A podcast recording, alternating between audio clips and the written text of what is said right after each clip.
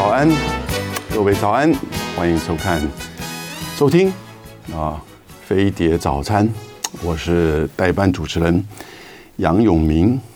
这个代班主持人已经讲习惯了哈，这样习惯不太好。唐香龙什么时候回来？唐香龙明天回来，礼拜五上工啊，礼拜五会来主持，所以本来明天下午在广角频道有跟他的直播。也没有办法，不过没关系，这个大家总是，呃，小别胜新婚，对不对？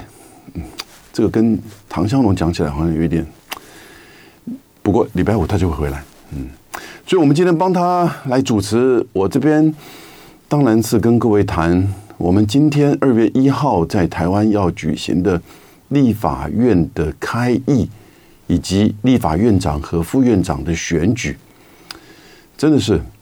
从选举完之后，哈，嗯，几乎所有的新闻都集中在这边，各种的说法、排列组合，啊，方案、猜测，然后呢，甚至阴谋论，都浮在台湾的这些媒体上面。一方面，你会觉得说，哎，奇怪，我们这不是一个大选吗？那赖清德他的内阁、他的政策，他上台之后。在内政政策上，在两岸关系上，在对外的这些这个互动上，他怎么呈现？人事各方面没有讨论，没有讨论。其实赖清德啊，这段时间呢，根本也没讲什么话，真的没有什么公开讲话。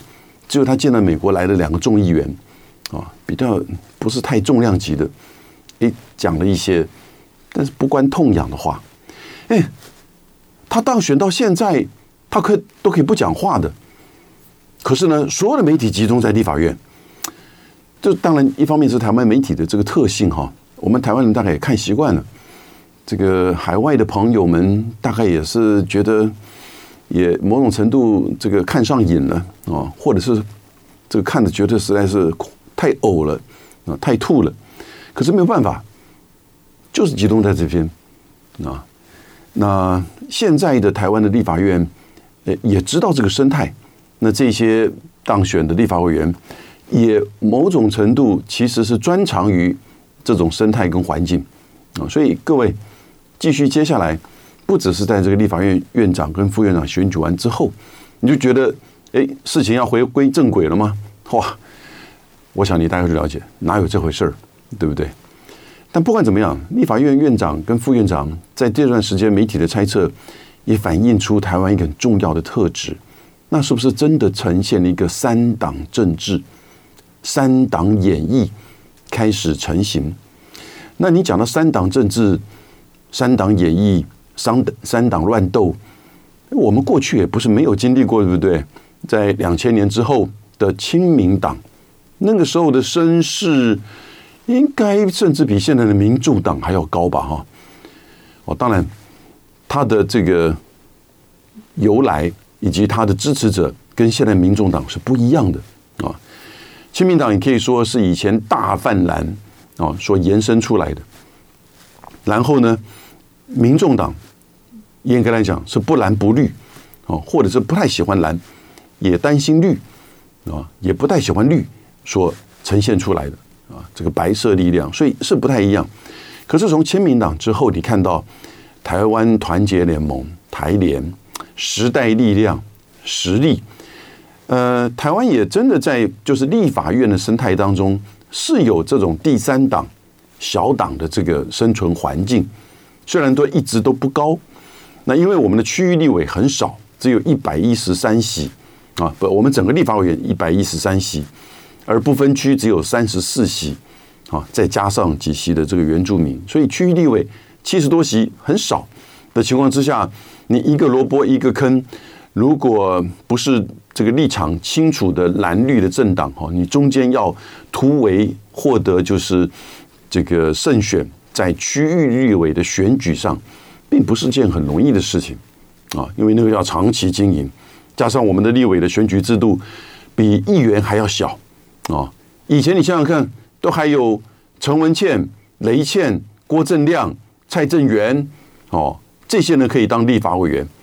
啊，现在哪有这种空间，对不对？所以呢，呃，在区域立委选举上，第三党是不太容易。可是我们有一个不分区，那民众党这次代表的是什么？百分之二十六的总统选票，百分之二十二的政党选票，哦，所以这个政党选票的比例，在过去啊也是少见的。所以也可以说，它的的确确是三党政治的形成。当然了，三党政治会不会只是昙花一现，这个就很难讲。啊，就要看政党的策略以及选民的这个喜好。不过在眼前，我们看到台湾的这个三党政治的这个成型，哈，已经很明确。然后呢，你又碰到一个就是不蓝不绿，又要走自己的路，对二零二六的县市长以及二零二八的这个大选，都还有这个深刻想法的民众党啊，不管是就党还是就柯文哲个人，所以呢，这个这个政党当然它的影响力。不只是因为关键少数，而是他真的代后面代表将近四分之一台湾选民的投票，而且四分之一哦，必须要讲哦，粘着度很高，对不对？四十岁以下百分之六十，甚至可能更高的年轻人，你问一圈哦，哎，你到底投谁啊？哦，通常我们不会这样问人家了，但如果你这样问的话，年轻人可能会可能告诉你，我投柯文哲啊。嘿。他是不是真的投柯文哲，那是另外一回事哈。但他因为回答的告诉你他投柯文哲，你有没有发觉到，对不对？所以这种粘着度、这种认同度啊，是很高的。那他不会因为说啊，这个媒体上批评他这个人反复善变，还是说操纵议题，哦等等之类。那在他的支持者而言，那这就是大中这个小小党在大党中的这个缝隙当中求生存的策略嘛。而且玩得好，对不对？在所有的媒体跟政治权力哦，派系、地方派系、中央派系到地方的人脉都是被大党瓜分的时候呢，就小党这么做，一定有他的这个道理在这边。那所以我们在台北或者是在媒体上看到那些过去蓝绿对抗的这种政治思维哈，对于这个民众党真的不太适用。啊，真的不太适用。当然，政治也是善变的啦，啊，所以今天呢的这个就是立法院长跟副院长的选举，我个人认为哈，大概韩江配会出现。嗯，那关键也就是说，民众党他要不然就投自己，就立八个立法委员就盖给自己啊，或者是说他今天就投出呃推出他的正副院长。啊，那大家当然说这个政治是善变，是这个随时可能会改变，这也事实。但政治有它的逻辑，什么逻辑呢？规则的逻辑、权力的逻辑、利益的逻辑，啊，大概就不分这三个，大概不分这三个。那规则我为什么放最前面呢？因为运行一段时间的这个制度啊，它其实有一它的一定的规则。就美国人喜欢讲国际以规则为基础的国际秩序嘛。对不对？但你知道这个规则是可以改变的，这个规则也可以被打破的啊。那权力，权力应该是最核心的啦，对不对？那权力的运作，也就是说，这某种程度规则去规这个限制这个权利，但大家都在极大化自己的权利，所以呢，不管是党或者是个人呢，他都可能因为这个眼前的权力的考量而去突破这个规则。那利益呢？那当然讲到最后，一切都是利益。对不对？一切都是利益，为党啊，好吧，对不起，为这个社会啊，还是有一个大我存在，对不对？好，那哎，留言不要写吐啊。那为党、为个人、为派系、为家族，很多，是不是？哦，那因此，这个利益会不会去不太符合权力的运作，甚至去打破规则？所以它就会变得很。很混乱，啊，没有错。可是呢，在关键的这些议题上，尤其是人事上，哈，至少大家大概现在没有去质疑啊，国民党、民进党会不会有人跑票？呃，质疑声音不多嘛。当然，现在有这些警告的声音出来，你敢跑，你敢跑，以后就这个政治生命就没了。过去不是没有这个例子，有，这次会不会发生？不能说完全不会。但是在这一次的这个情况这么紧绷的情况之下，跑票就代表说你不要权力了，你也不顾你的利益的，那一定有更大的利益吸引他，是不是？目前是看起来没有这样子的情况，也许会出现，但是呢，过去曾经跑票的人，大概都政坛上很快的就这个消失了，所以这会考量的。那因此，民进党、国民党大概就照他们的这个党，啊的这个方式去投，所以关键的这个民众党的八席就会决定谁能够获得五十七票的半数或以上，呃，当选院长跟副院长。我个人觉得，民众党很清楚，他不会做小绿，一第一个绝对不会做小绿。为什么？他是在野党哎，你在野党跑去跟执政党去结合，是不是？虽然这个执政党现在在是双重少数，少数总统，少数这个国会，但是呢，你跑去在野党跟执政党结合，其实你后面就不要玩了，你就变成一个执政联盟，是不是？你就要担负起一切过去蔡英文，不要忘记哦，八年来蔡英文的执政的这种失败跟问题，你都要必须负担这个责任。接下来赖清德面临到的或产生的这些问题，你也是。共犯集团啊，所以小绿有人说啊，你这有可能呢会去做至少副院长的这个结合。嗯，副院长我不敢说，但我觉得院长啊，一定是不会这么做。这么做的话，其实你还要想二六吗？你还要想二八吗？有人会说啊，没有投票之前一切都不可能。政治是善变的，政治还是有它的规则在这边的哈。那因此，在这个可能性，我觉得是真的不高。会不会去做小蓝？那小蓝跟意思跟小绿当然不一样，因为小蓝并不是跟执政党结合，所以也可以说美其名啊，在野监督大联盟，诶，这个事情可以这么去论述，所以它的可能性的空间至少比小绿高一点。但如果只是在野的空间，最后的结果是韩江配，那你为什么不干脆就投自己呢？展现出你百分之二十六。的支持，四分之一选民的支持，希望你做一个非蓝非绿、不蓝不绿的这个民众党第三党。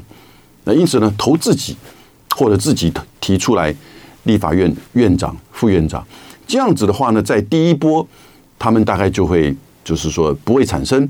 然后到第二轮的时候呢，啊，第二轮的时候他可能如果没有投选自己提出自己的院长、副院长，到第二轮的时候呢。啊，就前面两位啊，多数的这个就是说决定，因此第二轮他们可能就不会投票了。OK，所以呢，韩国瑜应该会当选院长。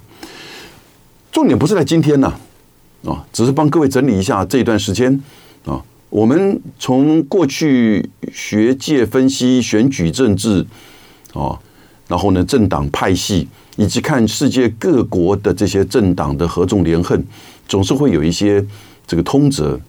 啊，其实也不一定是只是一天到晚在台湾的这些政党这里面去去转这些牛角尖，但关键是我真的要提出来是，台湾的未来哈，面临的三重结构的这个考验和挑战，三重结构，第一个是我一直讲到现在的，大家也媒体关注的，那就是台湾的内部政党政治。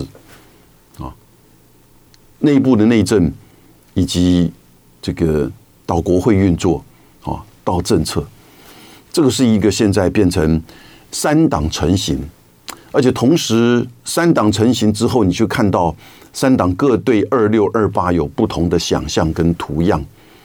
那因此呢，以这样子的利益跟权力追寻为目标，怎么样去铺陈他现在针对人事预算法案啊的立场、主张跟投票行为，这些东西都变得非常的错综复杂，对不对？你要一不小心，跟跟唐湘龙一样跑去这个这个哪里度假个，还是我没有说他度假啊？跑去哪里啊？一个礼拜，你回来你发觉，你看不懂台湾政治，真的，哎，这个人是谁？这什么事？对不对？太有明显，过去就会有这种情况，接下来更会如此啊。尤其新的这些立法委员，很多大概你根本叫不出名字的，那一定会千奇百怪的出招，啊，所以呢，这样子的这种混乱，怎么会专心于论问政？怎么会就是说提出一个真能解决问题的法案。但是台湾现在面临到的法这个关键很多，比如说核三你要不要延役，比如说电价你要不要涨，哦，这都是非常关键的问题哦。那赖清德是说还是二零二五非核家园，这根本骗人，对不对？到现在还在骗，还有人愿意被骗，因为他想当人，是不是？但是呢，全世界都不是人，只有他们是人，哦，美国、日本、韩国、欧洲都在发展核电了，哎，所以呢，这就是面临到台湾的内政没有办法混乱，啊，因为三党成型。另外一方面，也必须要讲。其实统独的嚣张越来越明显。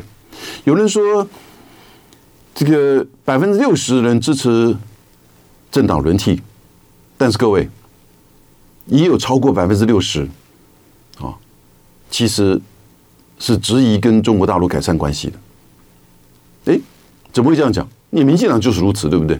可以说，民进党就是一个显性的台湾意识，或者可以说就是台独意识。民众党代表的是隐性的台湾意识，或我们就叫它叫台湾意识，啊，大概都很清楚。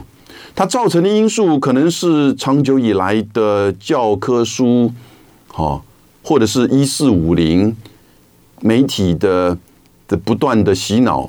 我，你你可以用各种方式去去这个解释它，但它也可能是两岸关系的这种。就是开始走向渐行渐远，它也可能是中美关系的对抗之下，台湾自觉啊站在美国这一方的这种认同上的选择，所以在统独议题上，至少支持就是不愿意去面对统一或谈统一，那因此加强这个国防，加强跟美国关系的，是不是可以把民众党跟民进党加在一起，大概是这样子比例。但民众党里面不都是百分百，哦，所以你就看到这个统独的嚣张，尤其是赖清德，虽然是在这种蓝白切的三角都之下，但他还是打破了八年的政党轮替，然后呢，延续民进党的执政，而他的立场，他的观点是非常的清楚。所以在这样子的一种台湾内部政治的这种大混乱、大乱斗，以及这个统独立场的嚣张情况之下，这是第一个考验。这个第一个考验，对于台湾的未来、未来的政治、经济、安全，啊，因为它会触发到许多，就是产生两岸关系跟中美关系，没有错。我讲的三层构造，就是台湾内政、两岸关系以及中美关系对台湾未来的影响，在这三重构造之下的交错的影响。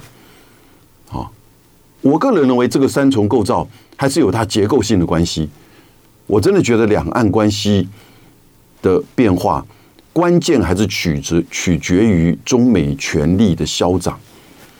啊，但是呢，现在很复杂的台湾的内部的政治，也会有一个自变数的这个产生，两岸关系的变动也会造成哦台湾的影响，所以在这三重构造之下，我们的现在的台湾的内政的复杂的程度哈，它已经甚至变成有相当对这个整个大环境的主导性的影响啊，因为你记不记得吗？两千年陈水扁上来的时候，提出了四不一没有，一定是美国要求啊。但是呢，也很快，当他要面临隔一年，他面临到这个选举县市长选举的时候，因为会影响到他的连任嘛，他就提出一边一国。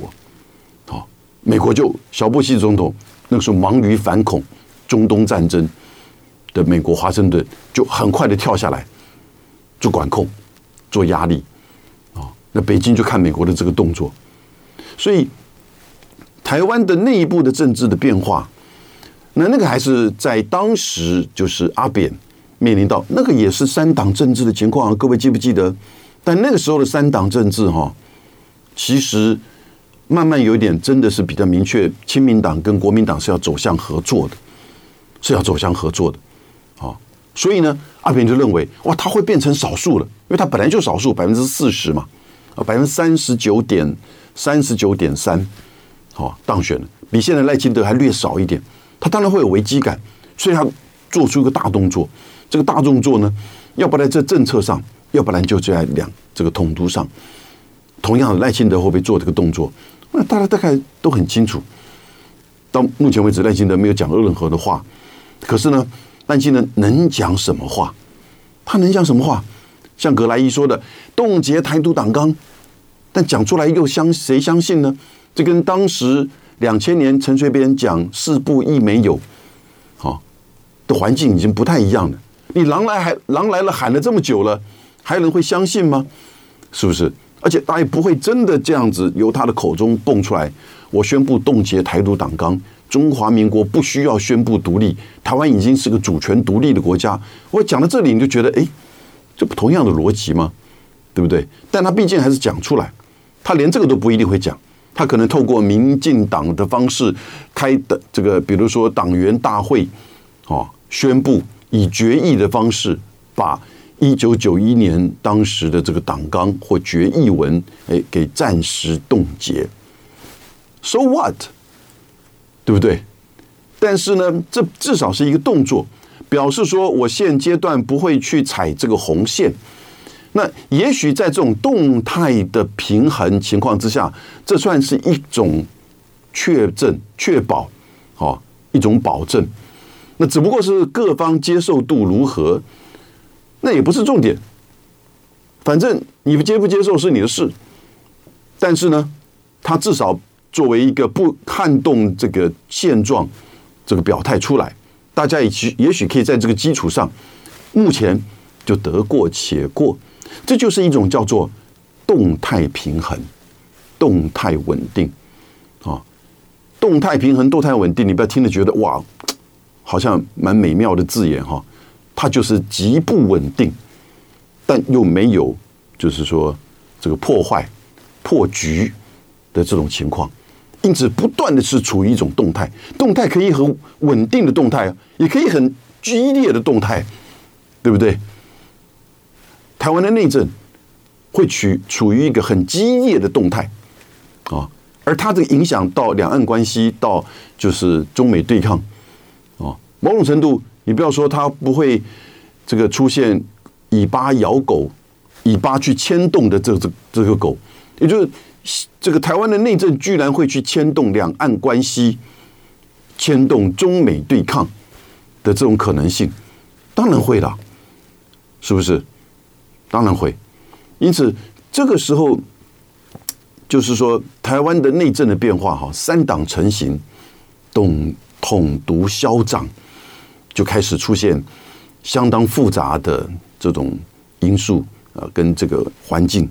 那因此，我是觉得这个第一重构造哈，反而是我们现在将来在台湾的媒体上哈，不断的就是会重现出三党的这种对抗，在法案上，在人事上，接下来会在哪里？现在会在召集委员。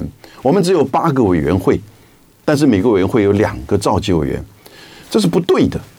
啊，这是不对的。我个人觉得委员会要应该更多，啊，而且呢，每个委员会就一个召集委员，因为全世界大部分的这个国会都是如此。美国叫做委员会，它有大委员会，它底下还有小委员会。美国的委员会啊，一定是多数党全拿，没有什么少数党会去做到委员会的这个主席，他叫主席的，啊，很少有，很少。因为我是多数党嘛，啊，投票出来，最后院会投票一定是我赢嘛。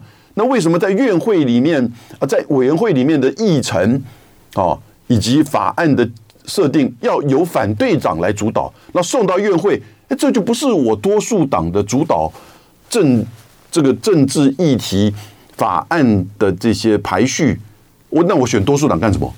是不是？国会内阁制的国家，那更不要讲了。一定因为内阁制的国家才掌握了政治权力，他怎么会让在国会的多数让少数来去这个掌控呢？啊，日本也是，日本的众议院啊，他参议院、众议院，那关键还是众议院，首相都是众议院出身，他是内阁制，所以呢，日本的众议院有十七个委员会，啊，然后呢，这个他叫委员长，哎，他就不太一样，他十七个委员会呢，他可以反对党啊，立宪民主党两个，啊，比较不太重要的。因为立宪民主党有将近一百席啊，那但是呢，他给他的执政联盟公民党两个啊，那自己十三个，全部当然都是自民党的。所以，呃，而且你一旦当了这个主席、委员长，就是召集委员里面的委员会的工作人员、议程啊，以及甚至会议室的借用，通通都是要由在赵伟跟主席来决定。而台湾的两个赵伟啊。根本就是一个政党政治混乱的这个源头之一。说台湾未来的三重构造的考验跟挑战，第一个就是我们的政治，台湾的政治啊。那这个是其实我们没有经历过的。过去的任何的三党在立法院里面，它都是某一个就是蓝或绿的延伸出来的第三党。那都有跟蓝跟绿的密切合作空间，后来也都是如此啊。那么在一个小的案子上面会有一些不同的意见，那都是要糖吃，对不对？要权力，要利益。但现在这个三党不一样的，尤其很清楚，柯文哲要选二八年，而且是很强劲的，就是说这个竞争者啊。所以呢，这个三党政治会一直延续到二八年。啊，如果柯文哲又没选上，那民众党在二六年如果也没有任何的县市长，哦，那真的民主党就可能在二八年之后面临到大的考验。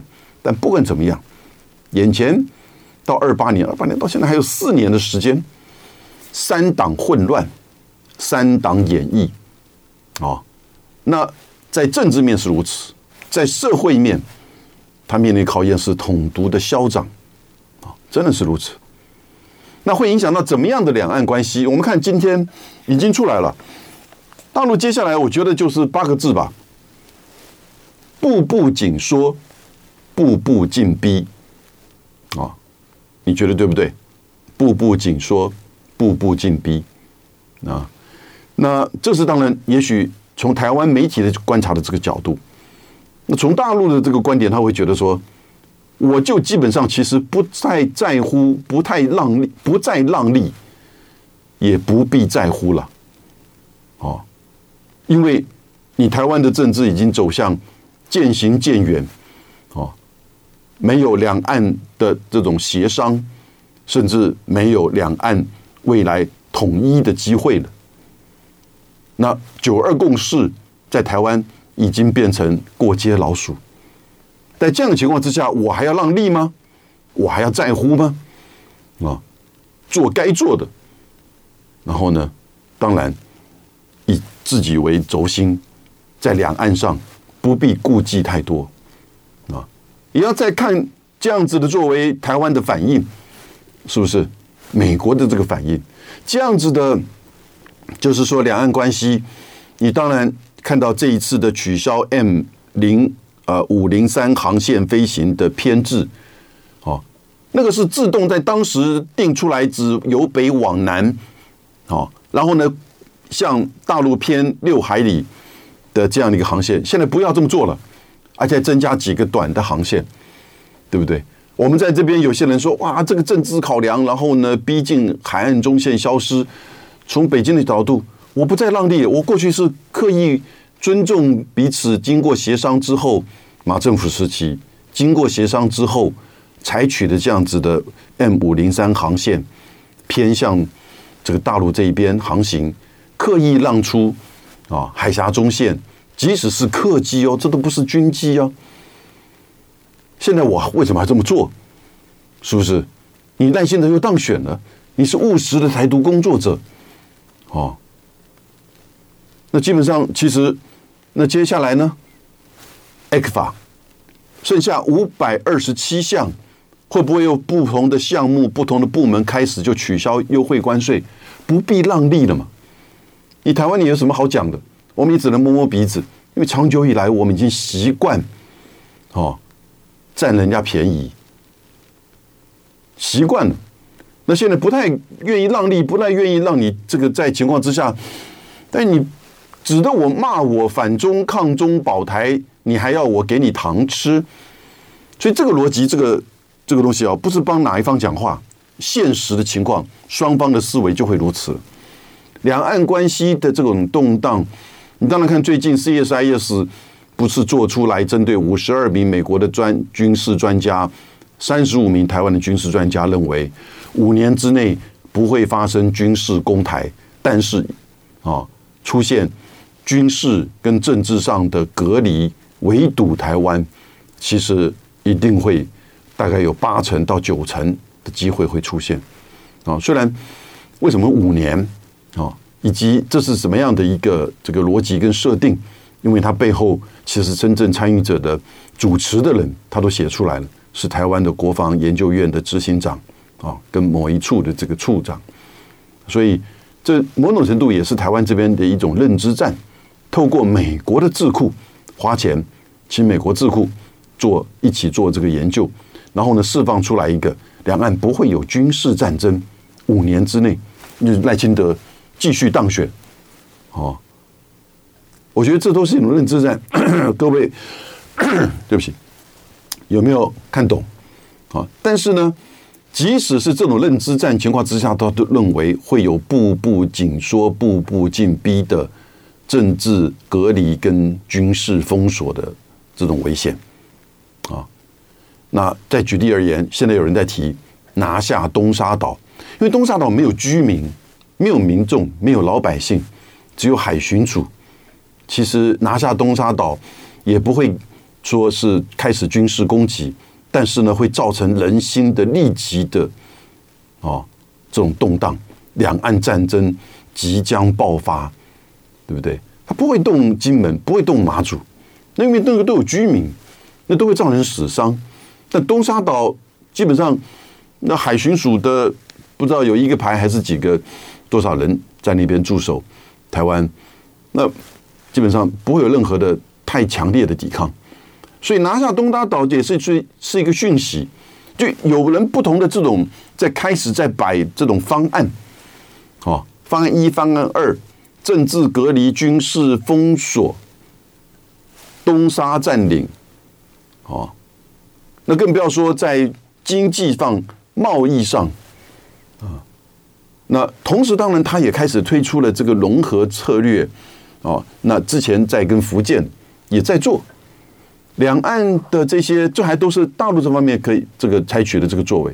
台湾台湾这边呢，那更进一步的去中国化，哦，什么课纲，这个只会越改越毒的课纲，越改越偏西方的课课纲，哦，整个下一个年轻的世代要保证下一个年轻的世代持续维持如此的这个认知跟历史观。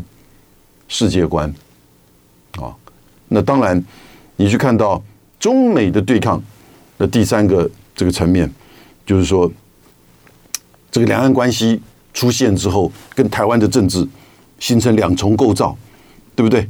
当大陆这边采取比较严禁这个比较紧逼紧缩的这个政策的时候，经济上的、安全上的、军事上的，你台湾的内政当然会反会反弹。那当然，在这种民粹政治之下，啊，你只有比谁大声，理性的声音不太会在这个时候会出来。那可是问题是，行政部门是要理性，对不对？你看现在美国那个内战要开打啊，但不是真的内战。可是你看到那些坦克、悍马，这个军车都已经前往。德州，你在画面上看起来不得了哎，这过去真的是没发生过的。但是它是一种选举战，它也是一种政治战，它也是一种民粹战。可是行政部门必须要理理性，因此呢，行政部门可能会让步，行政部门也可能会坚定他的这个政策。哦，那在台湾的行政部门呢？赖清德政府的行政部门，你期待他的理性，在两岸议题上，在其中选举、县市长选举的压力上，在连任的压力上，在三党政治的混乱，使得法案、政策、预算无法有效通行的这种压力上，他会聚在两岸之下，你根本给他捡到枪吗？他会理性吗？啊？所以这个时候哈，这都是很自然的反应。我们在这边分析，在这边这个讨论，你就觉得，哎，那真的应该要避免啊！真的发生，我们也会大声疾呼了。但是会不会是口这个狗吠火车呢？一直以来好像都是如此。大家也觉得我们学者的讲话啊，或者是媒体上的这些发言，其实听听就好了。因为真正的台湾的政治、两岸的关系，其实有它一个。那个逻辑，那个逻辑就是真的是走向啊对抗，走向就是等于是慢慢的这种激烈化的这个方向，因为历史不会骗我们，历史不会骗我们。过去的历史在很多地方，俄乌战争发生之前，对不对？加沙。约旦河西岸长久以来，以色列对巴勒斯坦人的这个作为跟待遇，不就告诉我们吗？在这样子的一种对峙，在这样子的一种互动，走向冲突几乎是必然的。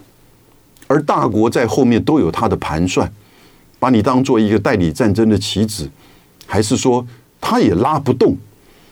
美国又拉得动以色列去不断的。就是压迫巴勒斯坦人吗？视而不见，对不对？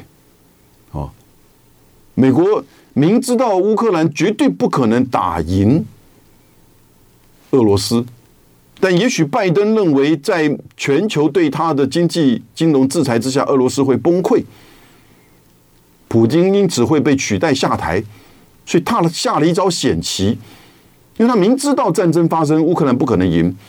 所以他还是让战争发生了，出兵的当然是普京跟俄罗斯，但是他不断的警告我们说战争会发生，他也不断的让就是战争往这方这个情势往战争的方向走，所以他没有阻止战争，他有没有能力阻止战争？当然有，他没有阻止，他期待着，所以大国有他的利益，有他的这个下棋的方式。你在两岸中美的对抗竞争，啊，走入到了一个就是今年呢，今年是管控年是没错，但是如果今天川普的声势越来越高了之后，那是不是台海之间也会发生一种意外的冲突呢？当然，你说拜登现在在打两大战两小战。一个是俄乌战争，一个是加沙战争。小战是一个是中东的围事战，他在红海，他在那个约旦的军事基地被死了三名美军。那这已经变成一种中东的这种战火的升温。他在边境上面你也是一个小战，这这个战争可不小啊！这是个政治战，这是个选举战，这是川普把它叫为真正的大规模毁灭性武器。因为西班牙裔的人越来越多，而拜登的政策让他们越来越进来。好，二零四零年之后，美国的白人会变成少数，所以这也是个种族战。面临到这些问题的时候，他还会让台海之间发生冲突吗？理智上而言是不会。眼前你看到他也有管控，所以当就是在赖清德当选之后，拜登的第一句话：我们不支持台独。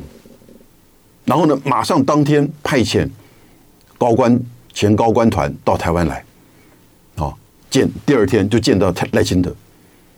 来，我稿子帮你写好，你要念出来，我的猜测了。但是各位，到了第三天，AIT 的主席罗森伯格居然说，联合国二七五八号决议没有决定台湾的地位，这也是第一次。美国的行政部门 AIT 算行政部门的广义的一个环节，没有错。讲到这样子的话，哦，所以真的管控吗？真的是如北京所要求的这个去管控台海吗？当然不是。当他在做平衡，他的他的想法是他在做平衡。当他在做平衡，要求赖清德你不要去踩红线的时候，他也告诉你，我也看到你当选所代表的台湾独立意识、台湾主体意识的这个高涨，所以呢，我也会针对台湾在国际空间上有一个新的政策，那就是二七五八号没有决定台湾的地位，将来会在国际联合国的跟国际相关的组织继续的协助台湾的参与。以及台湾的外交的邦交国，现在十二个国家，可能接下来图瓦鲁如果失去变十一个，但是呢，你放心，至少美国的这些附庸国家不会抛弃你，啊，不准抛弃你。所以这个时候你就看到，其实中美之间呢，它不是在共管，它都彼此在试探，在平衡，在对抗。所以我在讲这三重构造。会影响到台湾的未来，而就就是眼前这两年四年啊的这个未来。那因此，台湾的内政的混乱、两岸关系的动荡、跟中美对抗的不确定性，我这边还没有讲。如果川普回来怎么办？那那个不确定性真的砰，马上要为 number one，也不只是在台海 number one，全世界都搞不清楚它代表了什么力量。对不对？什么方向？他真的反战吗？他真的重交易吗？哦，他真的是只顾美国、美国优先的孤立主义者吗？不知道，他就是川普、特朗普，而且他不要再寻求连任，对不对？他会翻搅了全美国的政治、全世界的政治经济、两岸关系。当然，他不会对中国加以联涉的啦。所以各位。在这种三重构造之下，台湾政治、两岸关系、中美对抗，我觉得会成一个交错复杂的这种影响，影响到我们所处的两岸的环境。就爱点你 UFO